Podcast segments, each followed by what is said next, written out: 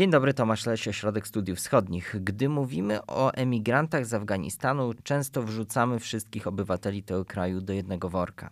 Jednak krajobraz społeczny Afganistanu jest o wiele bardziej skomplikowany. Dlatego dzisiaj opowiemy o przedstawicielach ludu, który stanowi bardzo znaczącą część migracji i prawdopodobnie będzie ją stanowił także w przyszłości. Mówię tutaj o Hazarach. Kim są? Dlaczego uciekają z Afganistanu? Jaka jest ich historia i problemy? O to będę pytał doktora Mariusza Marszewskiego, analityka OSW. Dzień dobry. Polski odbiorca zapewne o Hazarach za dużo nie wie. I myślę, że nie tylko polski, bo jest to rzecz bardzo, e, bardzo mało znana w naszym regionie, nawet w, w naszej cywilizacji, wiedza o tym, kim są Hazarowie. Dlatego zacznijmy od początku, czyli od tego, kim oni są, jakie jest ich pochodzenie, gdzie mieszkają, co ich wyróżnia. E, Hazarowie to bardzo specyficzna społeczność mieszkająca, lud afgański mieszkający w Afganistanie. Afganistan jest krajem wielokulturowym, wielonarodowym, wieloetnicznym. Afgańczycy to z jednej strony naród, który zbudował Afganistan, czyli Pasztuni, zwani inaczej Afganami albo Afgańczykami, a jednocześnie Afgańczyk to obywatel Afganistanu, który ma paszport i obywatelstwo afgańskie, należący do szeregu innych ludów Afganistanu. I w Afganistanie mieszkają różne ludy, y, takie, które mieszkają po północnej stronie granicy, na przykład Turkmeni, Uzbecy, tam gdzie mają własne państwa narodowe, Uzbekistan, Turkmenistan, mieszkają Tadżycy. Y, najważniejszą grupą mm, ludnościową Afganistanu najprawdopodobniej, bo te spisy też były często czarowane, są najprawdopodobniej Pasztuni, drugą grupą są Tadżycy i najprawdopodobniej trzecią są właśnie Hazarowie. I Hazarowie y, to jest y, jeden z takich dużych ludów Afganistanu, który nie ma własnego państwa po drugiej stronie granicy, a nie jest ogromną mniejszością w jakimś sąsiednim państwie. E, rdzenną mniejszością. Rdzennie prawdopodobnie Hazarowie, Hazarowie to jest ludność Afganistanu, natomiast cała ich historia i opowieść o nich wewnątrz Afganistanu mówi o tym, że oni są przybyszami. Hazarowie mieszkają w wyżynie czy w górach centralnego Afganistanu, historycznie nazywany jest Hazaradżatem. Ona wchodzi w skład szeregu innych prowincji Afganistanu, natomiast historycznie to jest Hazaradżat. Natomiast y, wyróżnia ich na tle innych Afgańczyków mongoloidalny wygląd i opowieść o ich mongolskim pochodzeniu od wojowników Chingis Hana, Ugedeja, którzy przed laty, y, przed stuleciami podbijali Afganistan i y, doprowadzili do poważnych strat miejscowej ludności, zniszczyli kulturę, zniszczyli systemy irygacyjne itd., tak itd. Tak I pod tym, e, pod tym kryje się ogromna tragedia Hazarów, którzy nie są traktowani do końca w Afganistanie jako pełnoprawni obywatele, jako pełnoprawni ludzie. Sytuacja ich przypomina trochę sytuację ludności żydowskiej czy ludności romskiej w Polsce czy w innych krajach Europy Środkowo-Wschodniej w różnych okresach historii, kiedy była ona wyjęta spod prawa. A talibowie to jaki lud? Tak Talibowie w większości to pasztuni, e, wyznający do tego islam e, w obrządku sunnickim. Natomiast Hazarowie są e, tadżyckojęzyczni, czy perskojęzyczni. Tadżycki i perski to w zasadzie ten sam język. Jednocześnie mają mongoloidalny wygląd i uchodzą za pochodzących od Mongołów. Mhm. Czyli to bardzo specyficzna historia ludu, który uchodzi za mongolski, a mówi w języku tadżyckim czy perskim i wyznaje islam obrządku szyickiego. Mhm. I jednocześnie jest rdzenny i zamieszkuje tak naprawdę tylko i wyłącznie Afganistan. W Pakistanie i w Iranie to Hazarowie są imigrantami. E, oni są też nazywani najuboższym ludem Afganistanu. Dlaczego? No bo zajmują ten centralny Afganistan, obszary w dużej mierze odcięte od świata, takie, jest tą taką grupą refugialną, która znalazła tam miejsce tego refugium, czyli tej ucieczki w tych górach czy na tych wyżynach. E, I tam bardzo słabo jest rozwinięta infrastruktura, nikt tam za bardzo nie inwestował. Dopiero pierwszy, którzy zaczęli inwestować tak na szeroką skalę, to był rząd Komunistycznej Demokratycznej Republiki Afganistanu. Potem zaczęli inwestować tam e, dopiero w czasach Islamskiej Republiki Afganistanu e, rząd kabulski i, i siły zachodnie. E, I Hazarowie są e, nieco lepiej sytuowani w miastach, ale tam też są, często pracują w sferze usług. Są na przykład, nie wiem, no, pracują tak, przy takich ciężkich pracach fizycznych, ale mają od zawsze, kiedy pojawili się e, mocarstwa europejskie, pojawiły się na tym obszarze, od zawsze Hazarowie starali się z nimi współgrać czerpać od nich i się kształcić. Jest ogromna, jako taka społeczność zacofana, traktowana jako nierdzenna, jako taka, która musi się wybić, zamieszkująca takie obszary trudne, dostępne i zacofane, to Hazarowie zawsze starali się, czy to korzystając z Brytyjczyków, czy ze Związku Radzieckiego, czy z Rosji carskiej, czy z Amerykanów, iść do przodu, czy z Iranu, iść do przodu za pomocą e, kooperacji z potęgami zagranicznymi, co wbudziło tylko jeszcze większą niechęć pasztunów, którzy traktują ich jako taką społeczność e, która w sposób naturalny podlega dyskryminacji, w sposób naturalny znajduje się na dole hierarchii społecznej. No właśnie, relacje pasztuńskie, pasztuńsko-hazarskie są dosyć ważnym akcentem, ale e, też kolejny fakt o, o Hazarach, który jest już faktem przeszłym i trochę odnosi się do tych relacji z Pasztunami, to jest fakt, że Hazarowie byli najludniejszym ludem Afganistanu. Dzisiaj już tak nie jest. No, Dlaczego? Tak, tak mówi się w historiografii hazarskiej. Jest to, są spory pomiędzy historykami, ale najprawdopodobniej Hazarowie mówią prawdę, że w różnych, byli w różnych formach zależności lennej od Pasztunów.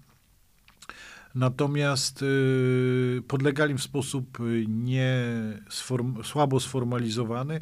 Natomiast XIX-wieczny emir Abdurrahman, zwany żelaznym emirem, twórca takiej bardziej nowoczesnej monarchii afgańskiej, on e, skierował wojowniczość e, tych plemion pasztuńskich, całą ich energię wojskową na tereny wewnętrzne, czyli dążył do podbicia ostatnich ludów niemuzułmańskich Afganistanu, czyli tak zwanych kafirów, w- których podbił e, i nazwał ten kraj krajem kafirów, czyli krajem niewiernych. Zmienił nazwę na kraj Nuristan, czyli kraj światła, światła islamu w domyśle i podbił Hazarów jako heretyków, czyli jako szyitów.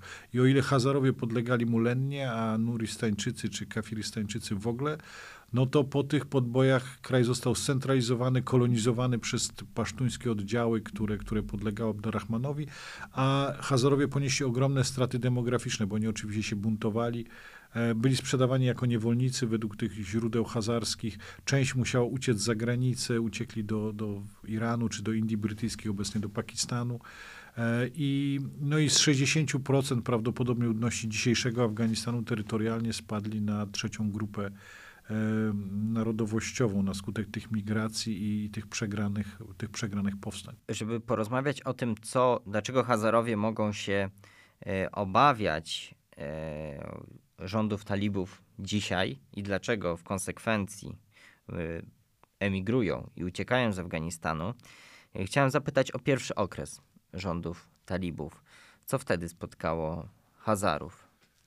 Em, Hazarowie byli beneficjentami istnienia Demokratycznej Republiki Afganistanu, tej komunistycznej. Sprzed talibów. Sprzed talibów. Premier był y, i sprzed mujahedinów. Premier był między innymi Hazarem. Hazarowie udawali się do różnych krajów jako studenci.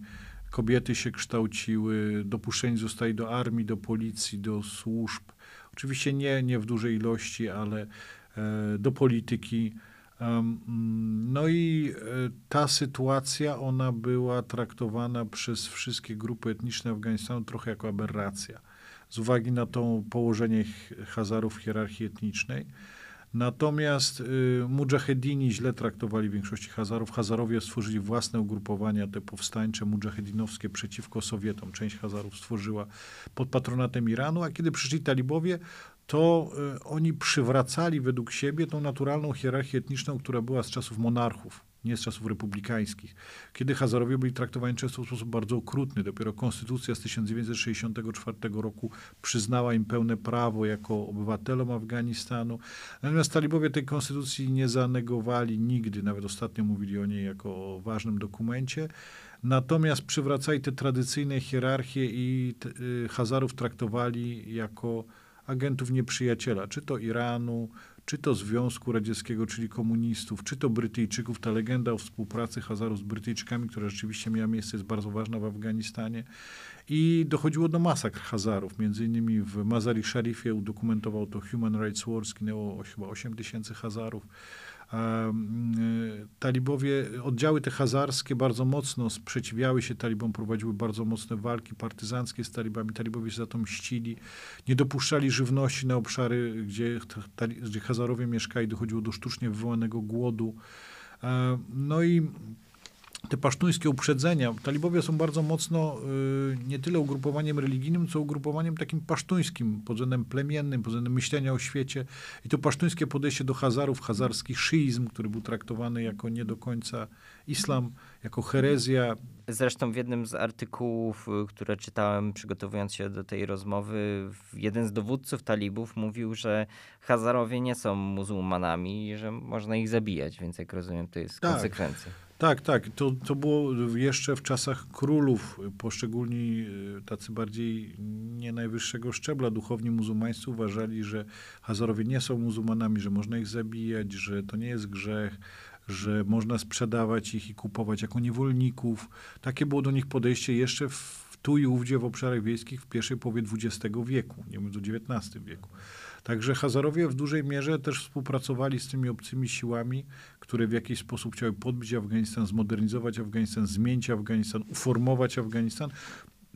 Również dlatego, że trochę nie mieli wyboru, że ci, ci obcy okupanci, czy ci, ci, ci najeźdźcy, czy te siły, które próbowały budować komunizm, czy demokrację, czy, czy, czy eksportować szyicką rewolucję islamską z Iranu, były dla talibów, dla, dla Hazarów naturalnym sojusznikiem. Natomiast dla talibów, dla pasztunów, to był przykład też tego, że Hazarowie są zdrajcami w jakiejś mierze, że nie zasługują na normalne traktowanie i tak dalej, i tak dalej.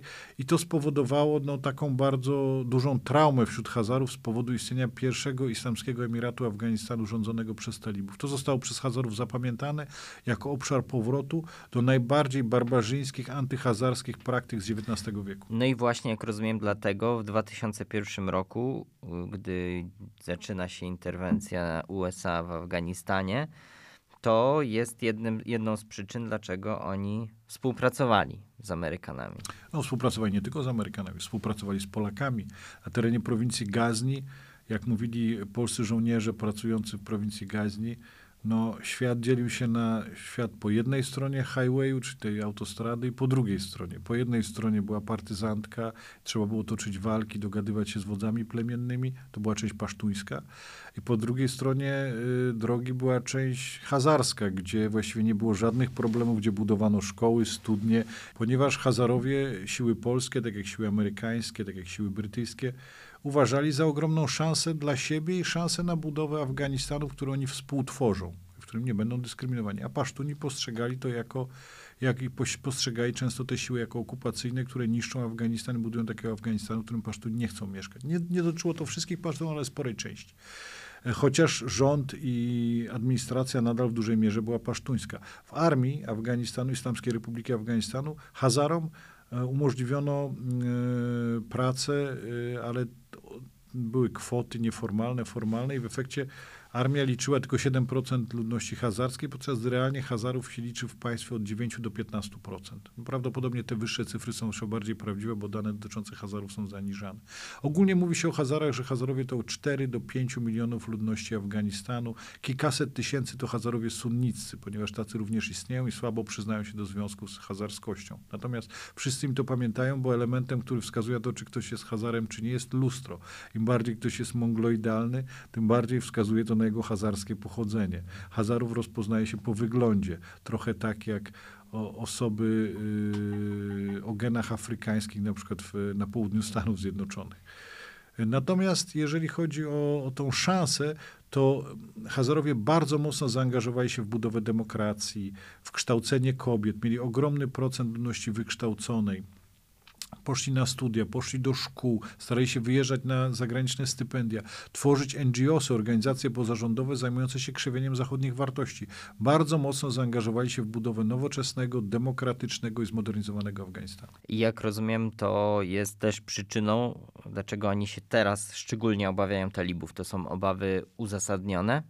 Są obawy bardzo uzasadnione, ponieważ z jednej strony pierwszy emirat talibów wskazywał na to, że trochę dla Hazarów nie ma w nim miejsca, a z drugiej strony y, zaangażowanie się w budowę Islamskiej Republiki Afganistanu, we współpracę z Zachodem, w budowę demokracji, e, emancypację kobiet, no wskazuje na to, że no, to, z czym przychodzą talibowie obecnie, jest absolutnie sprzeczne z tym wszystkim, co Ha- Hazarowie budowali przez 20 lat. Hazarowie, ale Hazarowie są między młotem a kowadłem. E, w tej analogii e, talibowie to jest młot, ale jest jeszcze kowadło.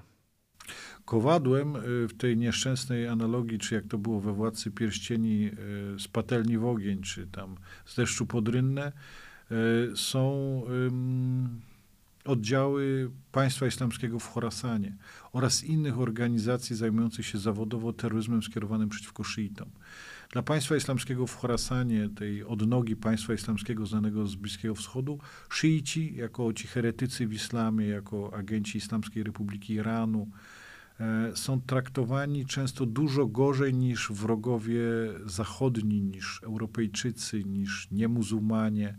Wszystkie te krwawe zamachy antyszyickie, które miały miejsce w Iraku e, i w Syrii, zostały przeniesione w dużej mierze na grunt afgański i niekoniecznie przez bezpośrednio z Bliskiego Wschodu, ale przede, przede wszystkim z Pakistanu, gdzie powstały podobne ugrupowania antyszyickie, atakujące przede wszystkim szyitów Afganistanu, a przede wszystkim Hazarów, jak tych najbardziej wizualnych szyitów z uwagi na mongoloidalny wygląd na terenie Pakistanu. Jest dosyć spora diaspora hazarska, liczona od pół miliona do półtora miliona razem z uchodźcami z Afganistanu, która przez dziesiątki lat się kształtowała.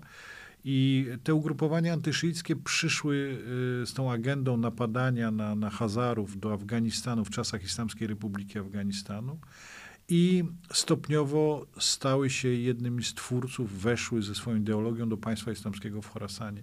I pierwsze zamachy, takie sensu stricte, tylko i wyłącznie na szyitów, tylko i wyłącznie dlatego, że oni są szyitami, na szkoły, na szpitale, na bazary w dzielnicach szyickich, hazarskich przede wszystkim, na meczety szyickie, hazarskie. To wszystko zaczęło się około roku 2010-2011, kiedy jeszcze nie było państwa islamskiego w Chorasanie, a nabiera coraz większych rumieńców w ostatnich latach i nawet w ostatnich miesiącach pod rządami talibów, gdzie y, talibowie próbują pierwszy raz w historii swojego ruchu być protektorem Hazarów, co brzmi wręcz oksymoronicznie, jak patrzymy na całą ich politykę. Natomiast i chronią Hazarów przed atakami państwa islamskiego w Chorasanie, które są absolutnie e, krwawe, bezlitosne, mają za cel po prostu pociągnąć ze sobą jak największą liczbę ofiar, żeby skłonić szyitów do wyjazdu. Po prostu to jest, to jest rodzaj czystki etnicznej. I w tych warunkach, jak rozumiem, przewidujemy, jak i też nawet to nie jest przewidywanie, tylko obiektywne stwierdzenie faktu. Hazarowie już teraz są bardzo znaczącą częścią tych osób, które z Afganistanu uciekają, ale w przyszłości może być jeszcze ich więcej tutaj. No, kiedy zaczęły się te fale antyszyickiego terroru, to Hazarowie jeszcze w czasach Islamskiej Republiki Afganistanu zaczęli wyjeżdżać. Oni już wyjeżdżali wcześniej do Pakistanu, przede wszystkim do Iranu. Takim ośrodkiem hazarskim jest Quetta, stolica Beludżystanu w Pakistanie, gdzie też jest bardzo dużo ataków antyhazarskich, więc oni starają się wyjeżdżać do Iranu, gdzie stanowią znaczący procent wspólnoty afgańskich uchodźców. I tutaj bardzo symptomatyczny był 2015 rok, kiedy według samych działaczy hazarskich, to jest cytat, jest, taki, jest taka organizacja World Hazara Council, która mieści się w Brukseli, jest efemeryczna, ale rości sobie pretensje do reprezentowania wszystkich Hazarów, bardzo podzielonych plemiennie, dialektalnie, geograficznie, ale World Hazara Council pretenduje do reprezentowania wszystkich Hazarów y, świata jak wskazuje sama nazwa. Działacze World Hazara Council powiedzieli oficjalnie e, po kryzysie migracyjnym 2015 roku, że przynajmniej połowa z 130 tysięcy, tak szacuje się, Afgańczyków, którzy próbowali dostać się wcześniej do Europy, to, byli, to, byli, to były osoby pochodzenia hazarskiego. Często to były osoby pochodzenia hazarskiego, które wcale nie uciekały z Afganistanu, ale widząc szansę na dostanie się do Europy, uciekały z Iranu. W Iranie stosunkowo ze wszystkich krajów sytuacja Hazarów jest najlepsza. Jest to samo wyznanie i ten sam język, ale znowuż problemem jest dialekt hazarski, hazaradzi, który zdradza Hazarę, Hazara po, po mowie. I sama twarz. Z tego I przede wszystkim test lustra, czyli mongoloidalna twarz. I jeżeli, jeżeli nasi słuchacze mają szansę oglądać kino irańskie, to w kinie irańskim bardzo często nazwane to jest wprost, albo nie przewijają się Afgańczycy. Natomiast ci Afgańczycy prawie zawsze mają mongoloidalne rysy twarzy, bo to są Hazarowie. Podobnież, jeżeli oglądamy irański film i często widać robotników pracujących na budowie, żebraków, kierowców i te warstwy pracujące na najniższych stanowiskach, obsługujące, to widać po twarzach, że to są Hazarowie, oni mają mongoloidalne rysy twarzy. I to jest bardzo charakterystyczne. Często, jeżeli oglądałem te filmy z Irańczykami, oni zwracali mi uwagę i pokazywali, że ta osoba, która o coś pyta, podchodzi, która jest drugoplanową postacią w irańskim filmie, ona jest Hazarem, bo ma mongoloidalne rysy twarzy i mówi z odpowiednim akcentem. I, i, e, I ten element powoduje, który tu wizualnie próbowałem nakreślić, on powoduje, że, że Hazarowie nie chcą również zostać w Iranie, bo nie chcą być obywatelami drugiej kategorii. I często Hazarowie właśnie z, z Iranu, z dokumentami afgańskimi nienatywizowani do dzisiaj w, w Iranie, oni próbowali dostać się e, do Szwecji czy do, do Niemiec, czy do Holandii, czy do Belgii, czy do krajów, gdzie jest już hazarska diaspora, razem z tym strumieniem syryjskich uchodźców w 2015 roku. Chciałem to podsumować i, i taki element refleksji wprowadzić. Ja szczerze mówiąc, gdy przyszedłeś do mnie z tym tematem o Hazarach, nie wiedziałem e, za dużo. I to, co mnie wstrząsnęło i podczas przygotowań, i podczas tej rozmowy, to fakt, że ci ludzie dzisiaj są w takim położeniu, że z jednej strony mają talibów, z drugiej państwo islamskie Chorasanu, y, ludzi, którzy chcą ich zabić tylko albo ich prześladować tylko z powodu ich pochodzenia, które jest łatwo stwierdzić po tym, jak oni wyglądają. Więc I wyznania. I wyznania. Co widać, zwłaszcza aspekty wizualne, od razu y, i nie są w stanie nigdzie się ukryć. Uciekają do Europy tutaj i tutaj część ludzi ich automatycznie utożsamia, że to są talibowie. Tak, no tylko, tylko sam strój i powiedzmy afgański paszport powoduje, że oni y, są od razu stygmatyzowani. I to jest paradoks tym bardziej, że oni w swojej masie są bardzo prozachodnio, zwłaszcza te warstwy miejskie, nastawieni. Przy czym no, y, talibowie, znaczy Hazarowie też nie są biali i puszyści do końca, bo próbujemy być obiektywni w naszych podcastach. No otóż y, byli często wykorzystywani w polityce Iranu jako taki element e, ekspansji irańskiej. Iran jako państwo mające tradycje imperialne, 2,5 tysiąca lat historii Persji, która posługiwała się różnymi ludami z dużym mistrzostwem, budowała swoje faktorie w Jemenie w czasach przedislamskich i kontrolowała ogromny kawał Bliskiego Wschodu również w czasach islamskich, walczyła z Rzymem starożytnym. To i e, współcześni Persowie wykorzystują tą plemienną mniejszość o mongoloidalnym wyglądzie i pochodzeniu mongolskim prawdopodobnie, bo do końca nikt nie wie, jakie jest pochodzenie hazarskie, to jest opowieść.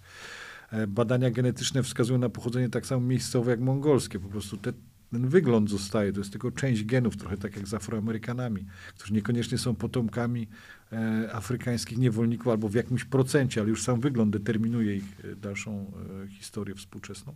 I podobnie jest z Hazarami, że oni wykorzystywani byli przez, przez Irańczyków do tego, żeby prowadzić wojny, czyli już w czasie wojny z Irakiem formowano oddziały złożone z Hazarów do, do wojny z e, wojskami Saddama Husseina. Później mm, w czasach y, interwencji radzieckiej, y, w, równolegle w czasach interwencji radzieckiej formowano oddziały mujahedinów hazarskich, hazarskie partie polityczne, tworzono medresy dla Hazarów, żeby wytłumaczyć mu o co chodzi z homeinistowską rewolucją islamską, globalną, ideami homeinistowskiego szyizmu irańskiego. Natomiast współcześnie, nawet w ostatnich latach w konflikcie syryjskim, um, Irańczycy sformowali z uchodźców hazarskich całe oddziały, nie tylko z afgańskich, nawet z pakistańskich, do walki, dywizje, do walki z mm, państwem islamskim na terenie Syrii, do walki z innymi ugrupowaniami syryjskiej radykalnej opozycji sunnickiej w obronie reżimu Asada. E, przy czym e, tym bonusem za udział w ekspansji zbrojnej Iranu, za udział w konflikcie syryjskim był z jednej strony bonus ideologiczny w postaci tego, że bronimy świętych miejsc szyizmu, robimy coś dla naszej wspólnej religii, no ale przede wszystkim dostajemy konkretne wynagrodzenie w tych oddziałach faktycznie najemniczych i za udział w nich możemy otrzymać obywatelstwo irańskie, przestać być wreszcie tymi obywatelami drugiej kategorii. I pojawia się pytanie, jaki procent społeczności hazarskiej wszedł mocno w tą kooperację z Iranem. Natomiast y, niezależni badacze są dosyć obiektywni mówią, że Hazarowie w dużej mierze godzili się na to przede wszystkim z powodu pieniędzy i paszportu, a niekoniecznie dlatego, że utożsamiają się scenami polityki irańskiej. Jeżeli Hazarowie, tak też wynikało też z moich rozmów i badań, i jakichś obserwacji Hazarów, z czymkolwiek się utożsamiają naprawdę mocno, to w dużej mierze z tą demokracją zachodnią i nawet internet pełen jest em, obrazów, nie wiem, hazarskich kobiet wstępujących do policji, e, czy ćwiczących łuszu na lodowcu. Jak rozumiem, pozycja kobiet w tym ludzie jest... Bardzo wysoka i oni się tym szczycą i pokazują to jako element swojej prozachodniości. Jeszcze w czasach wojny w Afganistanie z interwentami sowieckimi sformowali oddziały złożone z kobiet. Per analogiam to wygląda trochę tak, ten spojrzenie na Zachód, fascynacja Zachodem, demokracją, jakimiś formami samorządu i trochę tak jak z Kurdami na Bliskim Wschodzie, tylko że w przeciwieństwie do Kurdów oni nie dostali Hazarowie swojego pięciu minut od zachodnich mediów, uwagi lewicy, prawicy, liberałów i demokratów, którą dostali właśnie Kurdowie tureccy czy syryjscy. Mhm. Krajobraz Afganistanu społeczny i nie tylko zresztą jest bardzo skomplikowany. Staramy się go Państwu przybliżać także w poprzednich materiałach, podcastach i filmach. Linki do takowych są w opisie. Dziękuję za tę rozmowę. To ja bardzo dziękuję. Do usłyszenia w kolejnych odcinkach.